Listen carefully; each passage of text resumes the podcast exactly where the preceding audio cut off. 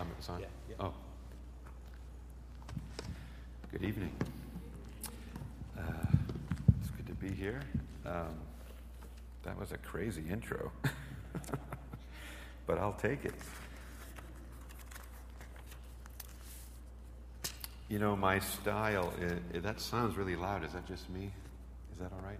Is it okay? Um, I did try pastoring uh, back in the early 80s. Um, I hated it. Um, so I stopped. I'm not a good manager. Um, a lot of good things happen. Now, is that all right? We all right? Okay. Uh, a lot of good things happened. I don't regret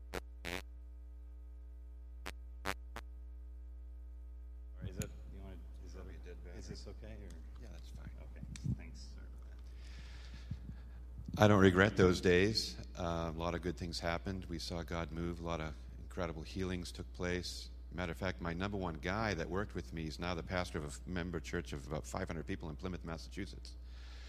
Um, and he started with me back in the 80s and uh, is doing a great thing for the Lord now over there in Massachusetts. My job really is more marketplace ministry. And that's kind of what I wanted to share with you tonight about. Um, is that, uh, you know, we as people, I think sometimes we, we see the church as we got this clergy sector, and then we've got the laity sector. I don't even know where that word came from, but we named it, and that's, that's the observers. That's all the people that are observing in the seats. And, uh, and we got the entertainers up front. And you're here every week to get commands for war. That's why you're here. You get commands for war. And then you go out and fight the good fight of faith. Faith is a fight. Did you know that? It's not easy street. Um, it is a fight. And uh, it's a bloody, bloody battle that we're waging. Um, so I want to encourage you with some stories tonight and just some uh, tidbits here that God put on my heart. I wanted to open with a verse. I think you're familiar with it, so I'm going to do another one. Um, in 2 Samuel 23, I'm just going to talk about this one fellow named Eleazar, son of Dodai, the Ahohite. Don't you love these words? As one of the three mighty men, he was with David when they taunted the Philistines, gathered at Pas Dammim for battle. This is 2 Samuel 23 9. Then the men of Israel retreated, but he stood his ground and struck down the Philistines till his hand grew tired and froze to the sword. Now, I want you to get unbiblical for a minute and think about that as an image in your mind. A man with a sword that he can't let go of, his hand is frozen to the sword. Now, I was a house painter for years, way back. That was the first thing I did after I got married, and I had my own company. And uh, I did a lot of the work myself because I enjoyed it. And there were days when you had to pry your fingers off the brush because your muscles would form into the position from cutting in all day. Or if you're doing a lot of window sash and you have to stop and, you know, do this. Can you imagine fighting a battle, hacking people with a sword all day, and then your hand is frozen to the sword? Now, these three mighty men had one thing in common they refused to be enslaved by their enemy.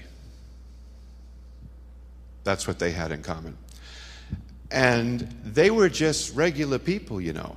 They didn't start Mighty Men Ministries when that battle was over. They, they did something out of the core of their heart, out of the core being inside of them. They did not want to be enslaved by the enemy. And so, while everybody else ran, here's one fella, he said, Absolutely not, this is not happening. Not on my watch. Not today. Not ever.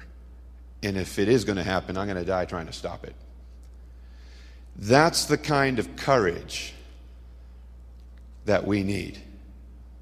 You know, when you think of the word courage, what do you think of?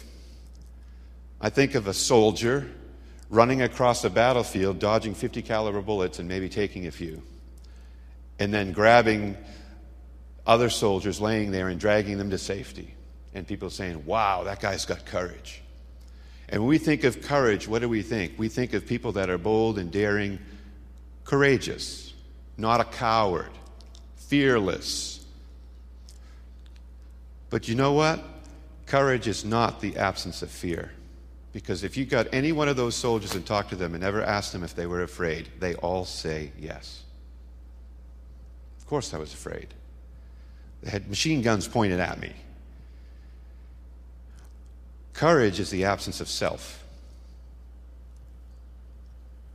It's not the absence of fear, it's the absence of self.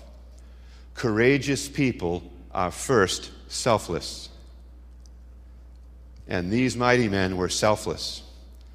And they risked their lives for everyone. David was the same way. He was a shepherd, just a simple person. He didn't have any degrees and he wasn't a theologian. Nothing really like that. He was just a shepherd. He's out there with the woolly little animals. And then he's up feeding the forces one day. And here comes Goliath taunting his God. And I just picture this David going, What did he just say? You see, David wasn't special, he just thought Goliath was a jerk. It's that simple. Everybody else put up with him, but he wouldn't. What happened? It cut across something inside of him. This is what will make or break you in life. What is going on in the core of you? That core down inside. You see, there are certain things you put up with that 11 years ago you wouldn't put up with. Because you just get callous. You get used to it. You come here, you sing songs, you do your little jig and all that, and you go home.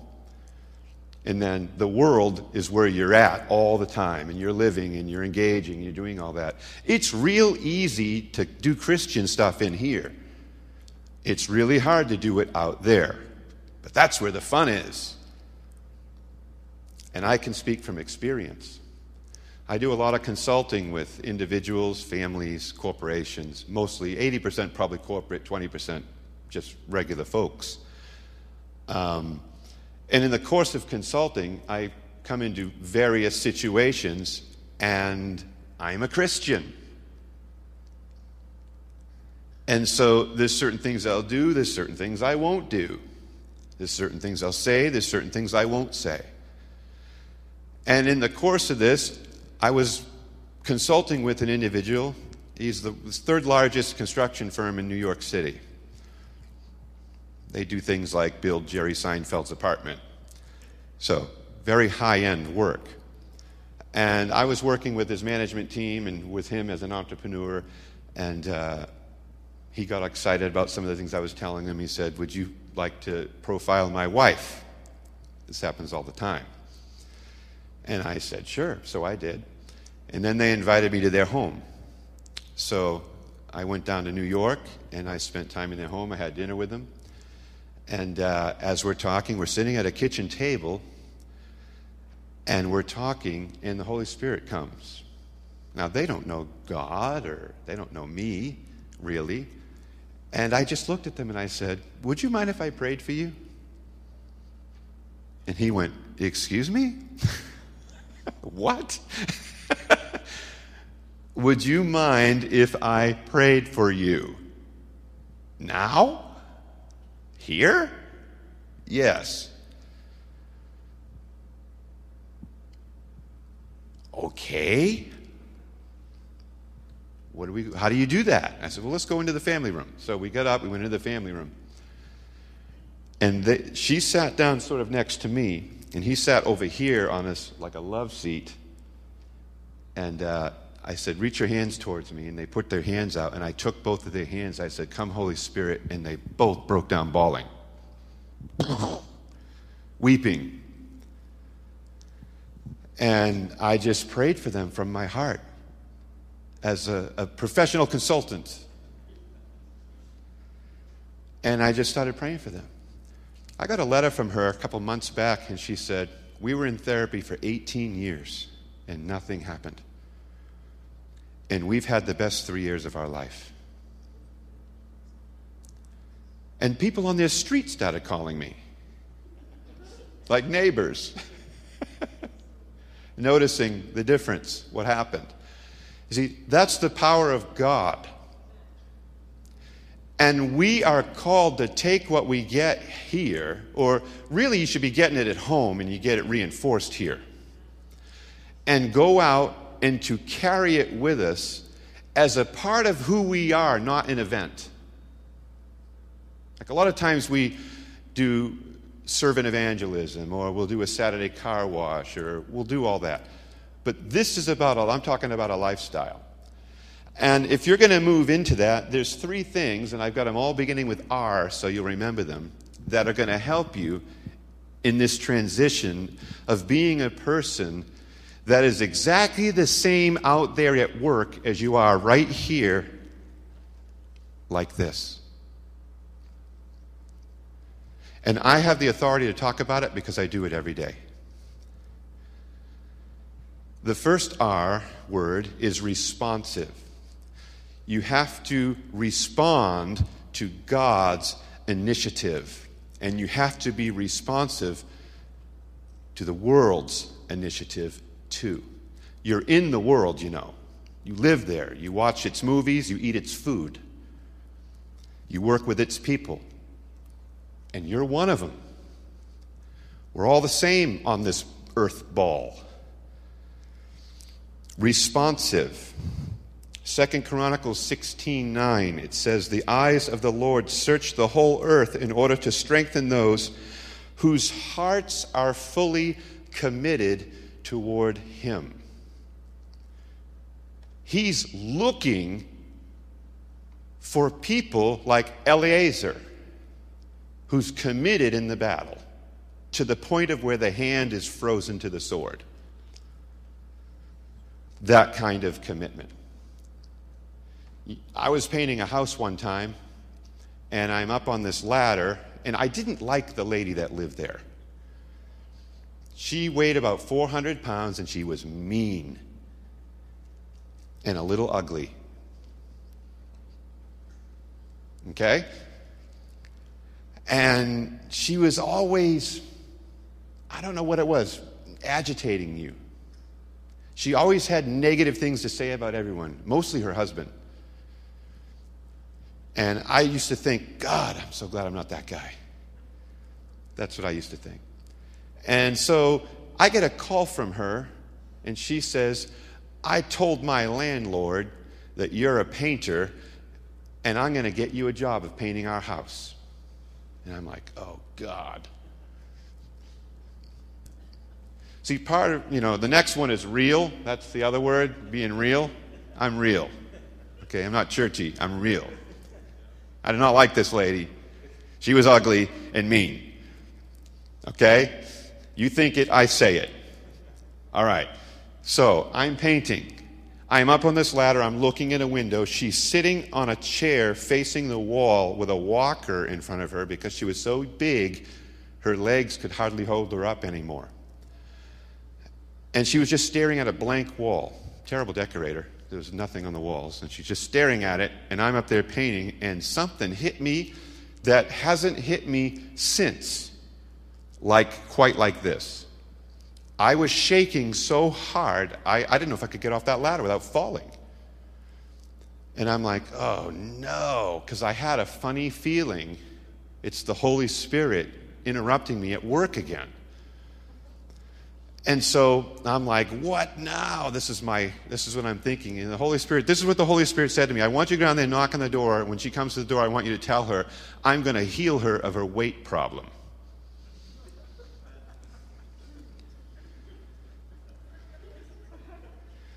How would you like to be me? You know, I made this commitment. I'll hear and obey. I told my wife this. I'm going to hear and obey. That's like my new New Year's resolution. And so I'm like, oh no, you know, I'm in this catch 22. What am I going to do? Well, I'm like, I got to do it. Well, how, what do you do? Hi, you're fat. I'm going to pray for you. Like, how do you deal with that? How do you get that point across without getting yourself killed? you know, and, and that's what I was wondering, and I was trembling. And so I put everything away. I washed everything up, and I, am roguey. My clothes are filthy. I've got whites on, but they're not so white. And I knock on the door, and I'm standing there going, God, what am I going to do? And she looks at me, and she goes, Yes. Can I get a drink water? You know, that's what you want to do, you know. I said, Can I come in? And she stared at me. Okay. She kind of, kind of hobbles aside, and I go in. I'm like, Oh, I cannot believe I'm doing this. I'm like in the house now. I'm committed. I go over and I sit down. She sits down across from me, and I just looked at her, and I got, I was so beside myself. I just said, I'm just, what, what am I going to do? I'm just going to jump off. So I said, I was on the ladder. God spoke to me. He told me if I prayed for you, He would heal your weight problem. And I just sat there staring at her. And she starts crying, weeping, bawling, heaving. And this is what she said Three days ago, my father died. Three days ago. He went to the grave hating me because I'm fat.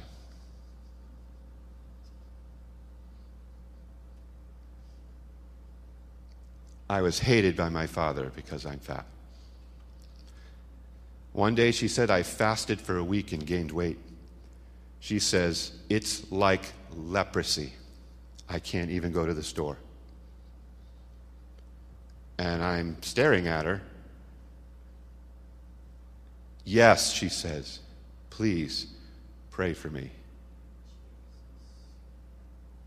Can you imagine that story? And you know what my prayer was? I just cried. That's all I did. I just started crying. I, I didn't like her, now I love her. It was the weirdest thing. It was like I went into a phone booth and now I'm Superman. Super love. I don't know what happened. It just changed.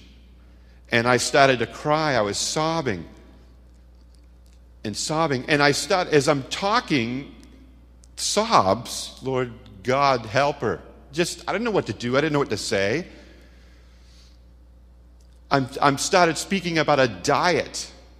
I'm talking about different foods, not to eat, what to eat, what not to eat. I'm not a dietitian. It's just coming out of me like prophecy. About two months later, we were moving to Massachusetts. This was in Florida. And I lived near her, so she knew where I lived because I told her when, we worked, when I was working there. And I had a big Ryder truck in my driveway because we were moving. And uh, her and her husband drove right up on the front lawn, right on the lawn with a car. And I'm like, my God, what the heck? And he rolls down the window and he goes, Stephen. And I look and, Bob, hey, what are you guys doing here? You're moving, yes. He gets out. His wife stays in the car. He comes over to me. He goes, Give me your hand. And I shook his hand, and he, he leaves a $100 bill in my hand. Now, these people are on Social Security. I go, Why are you giving me a $100? he said, Because I don't know what you're doing or what you're going to do, but I want to be a part of it. He goes, My wife's lost 40 pounds since you last saw us. That's never happened in her life. That's me at work. That's at work.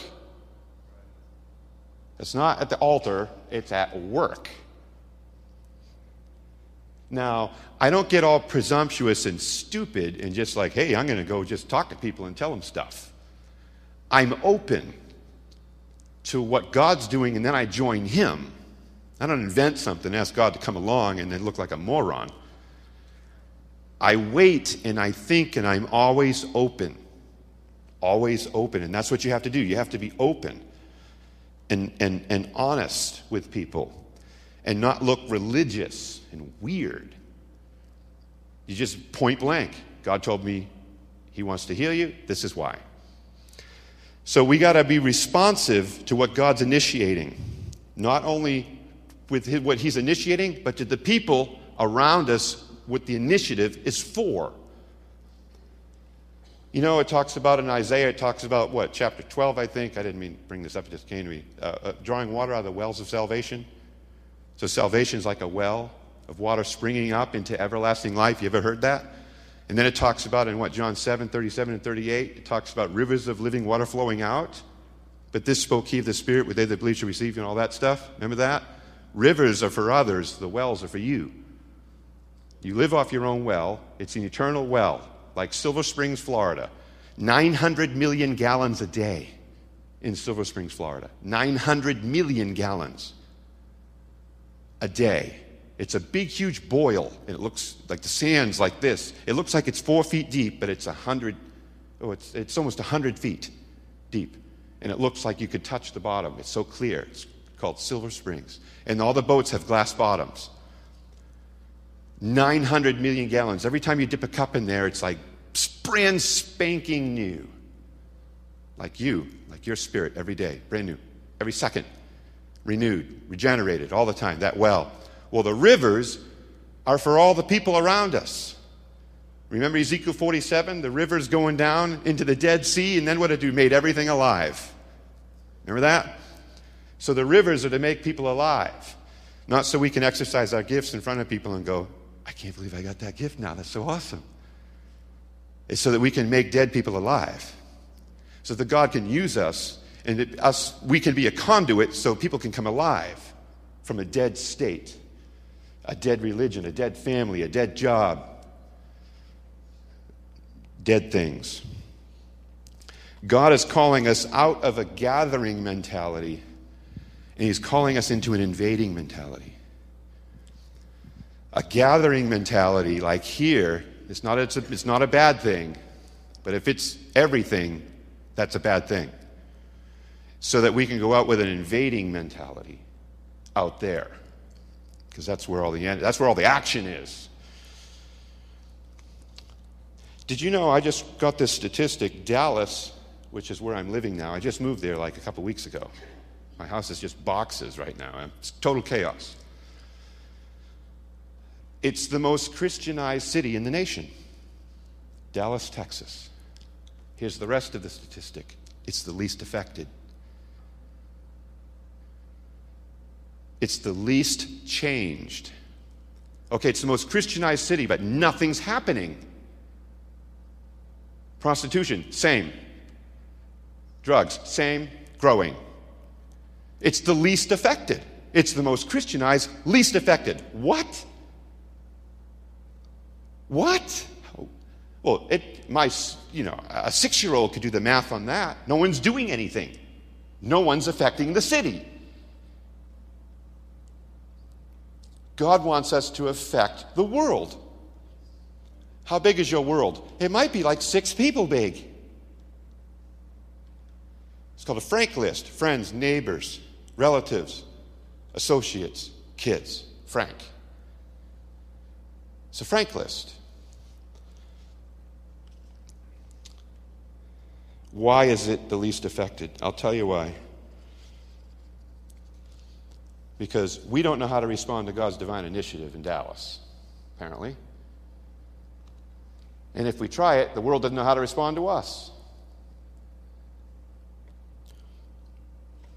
I tell people all the time in my consulting business stop being professional as a manager and stop being personal. Everybody at work's got to be professional. You can't touch people, you can't hug, you can't, you can't do any of that. And I go in there and I just smash those barriers. Like, get up and hug that person. What do you mean you can't hug? They were trying to draft a law in Massachusetts no longer can children sit on Santa's lap.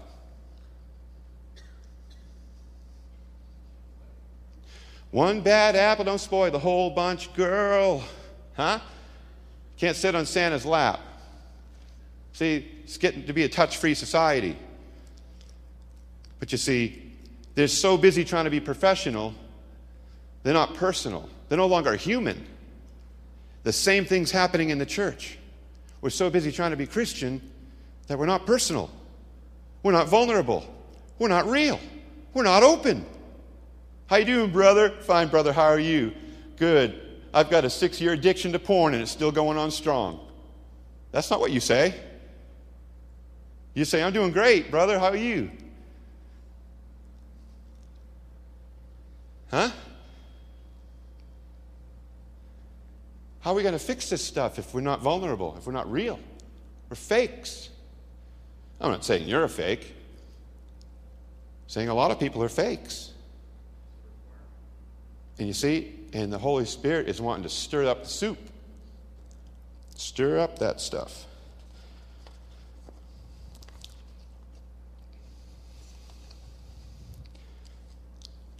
Here's the transition. Number one, if you're going to change from being ineffective to being effective, you don't have to have a license to preach. You don't have to go to seminary. You don't have to be a preacher. You don't have to have a microphone. All you need is hands, a mouth, a nose, eyes, two legs, and a heart.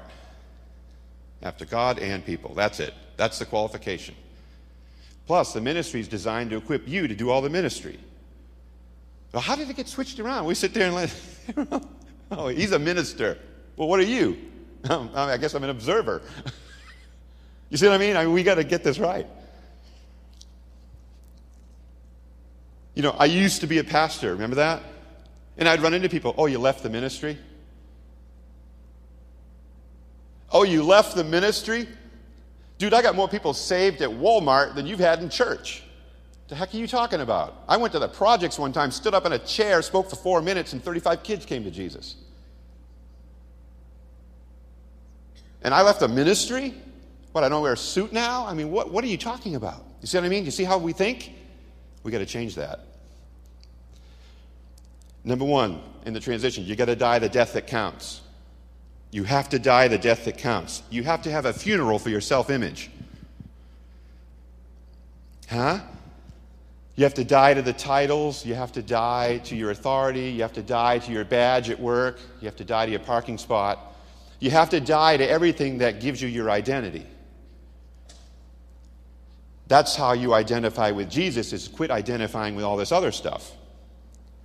But you see, if your identity is in that stuff, then when that stuff is gone, you're a nobody.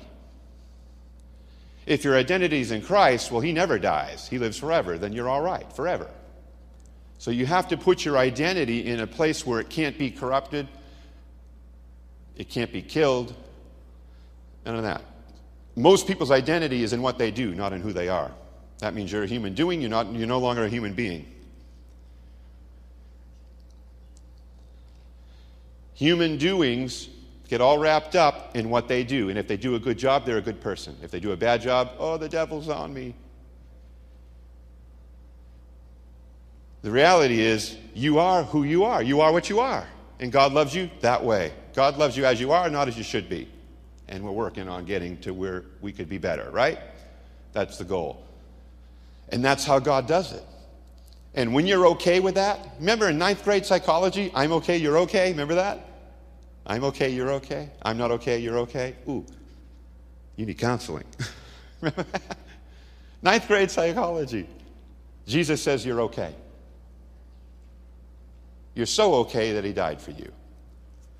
If we can take that message out there, that's the message nobody's hearing. And it's like you can tell the gospel to a postmodern person today by tweaking it a little bit, and it's like they never heard it before. Because they never heard it like that. All right, death that counts. You have a, you have a funeral for your self image. You got to close the chapter on everything that shaped your identity. That's what you have to do. You have to die to that. All right? Next thing you do, remember what Paul considered everything that was a profit to him? What do you call it? Rubbish. Rubbish. We try to capitalize on it. He considered it rubbish. And that's what God wants us to do consider that stuff rubbish. Number two, you got to go into the wilderness where you're always tempted to turn back to what is familiar. Just like the slaves leaving Egypt, always tempted to go back because you're far more experienced with what you did than you are with what you're going to do. You're far more familiar with your history than you are with your destiny. Everybody in here, I want to say this to everybody in here there's so much more that you're supposed to do. There's so much more. Well, I'm 90. Eh, Caleb was 80 and he kicked somebody's rear end right off a mountain. It doesn't matter. There are no barriers. There are no barriers. No barriers at all. And God wants you to effect the culture. Not only affect it, transcend it in amazing ways. And everybody in here has something you are supposed to do. There's something you are supposed to do. I would pray and put together five year plans. Like, I got to find out what I'm supposed to do. I know this isn't all of it. And I'd go down front and get prayer. I gotta get some, ah. I can smell it. It's out there. I can feel the wind. It's blowing in my hair. I know there's more. Lord, thank you for what you've given me, but I know there's more. I, where's opportunity? Where is it? It's at the door. I can't hear it. Come on, knock. Do something. Move. I've always been like that. The next thing is being real, genuine. We need to get real with ourselves, we need to get real with God. That's hard to do. I'll never forget years ago, this was years ago. I was walking through the corridors of a church, and a man walked by me and goes, How you doing, brother? I said, Terrible. And he kept walking. He was the guy that went all the missions trips. He was about 60. He'd been there the longest. He was an elder. You know, the list is big. Kept walking. Terrible. He didn't want to know how I was doing. It was a greeting.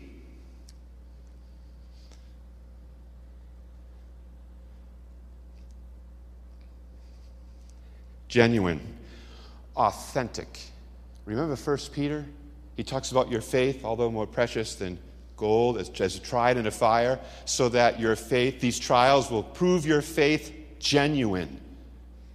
Genuine. I wish I had more time. I could tell you some of the things I've been through. And in as Isaiah the prophet says, I have chosen you out of the furnace of affliction there's places in your life where there's affliction for you. You've been in affliction. You grow out of those places. Those afflictive, in, uh, it's, just, it's, just, it's just awful. I've been through things in the last six months. If I told you, you wouldn't believe it. You wouldn't believe it. My dad just left my mother. He's 74. He's got a 60 year old woman living in my parents' home and kicked my mother out. She's 74. They've been married 53 years. He's cheated on her for 54 years. I used to have to get on a plane and go cast the devil out of my own dad.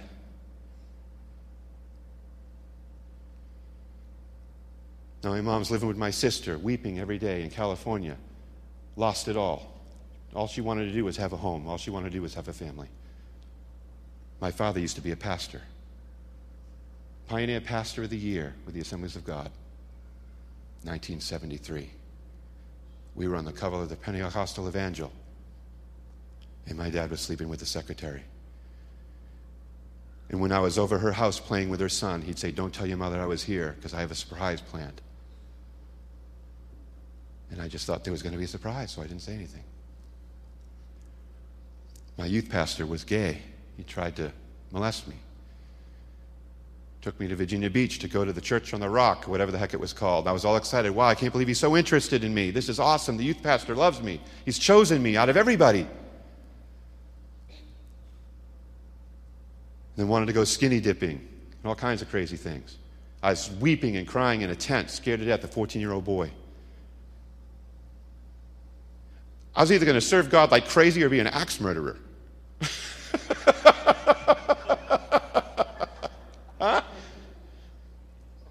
furnace of affliction. stripped down to my underwear in the seventh grade, locked in a six inch locker, put on a combination lock, and left me there. That was gym class. And I could see God up there now going, There's one right there. He'll work for us.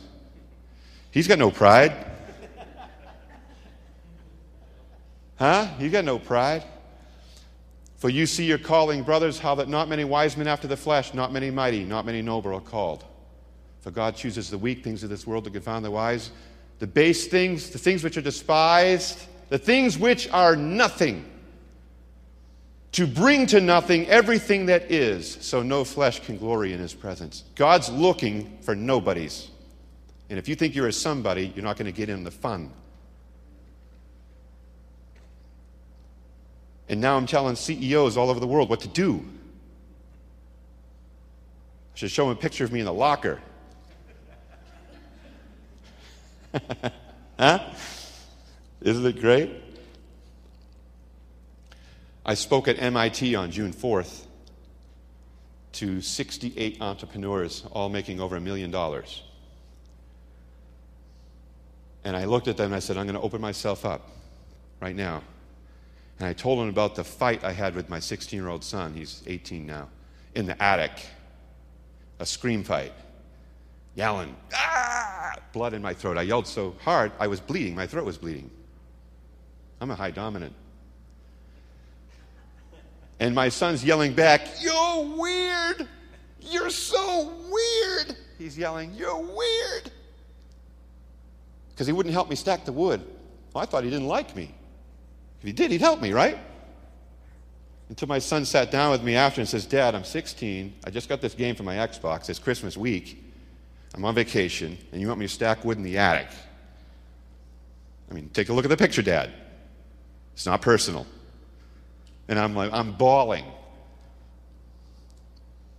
because of all my issues from, you know, God knows what, all piling up.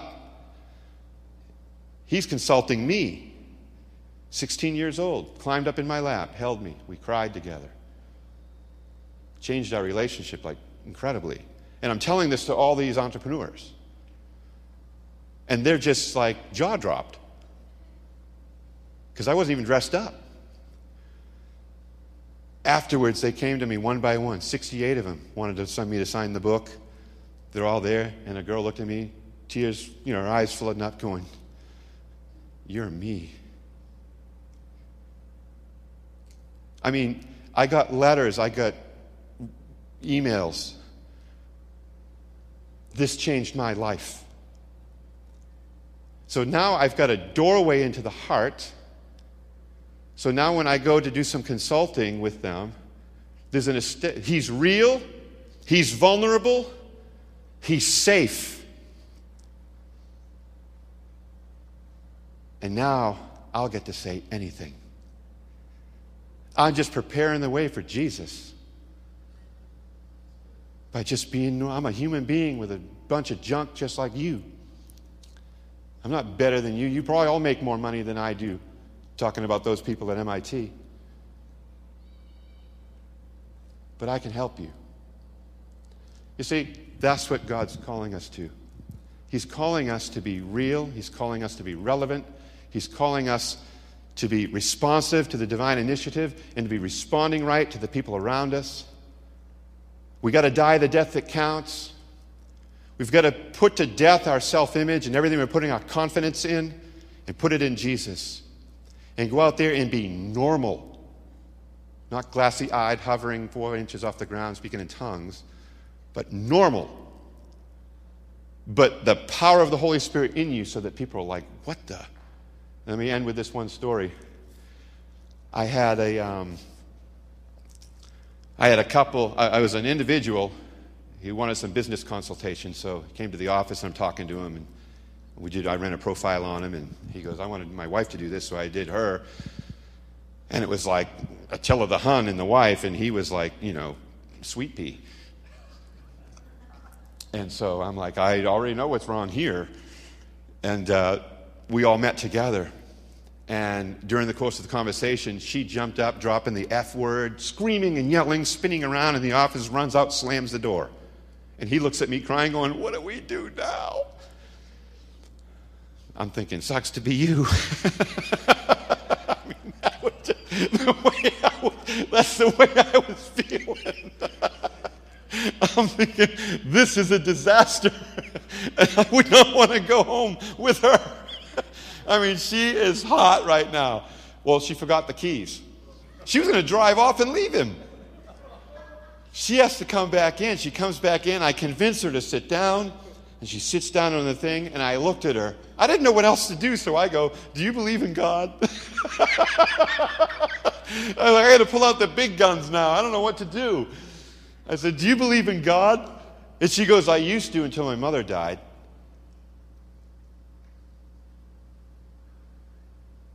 How old were you? I was just little. And he, he took my mother. I said, Let me get this right. You're telling me that God was walking around in heaven and said, Hey, there's a cute little girl. Oh, there's a cute lady there who's got some cute little children. Let's kill her. Won't that be fun? I said, Is that what you're telling me? That's exactly what I said to her. And she looked down and said, like this. I said, Do you want to know a God that doesn't do that? And she said, Yes. I said, Will you pray with me? She goes, Yes.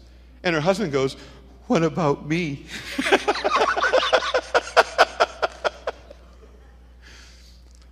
One year later, they're helping run the Alpha program at a church that we were going to. What about me? People want to be saved. They want to be saved. They're all out there waiting for us to come in the door and be bold enough to go, Do you believe in God, you nut? And then it all opens up. It's wonderful.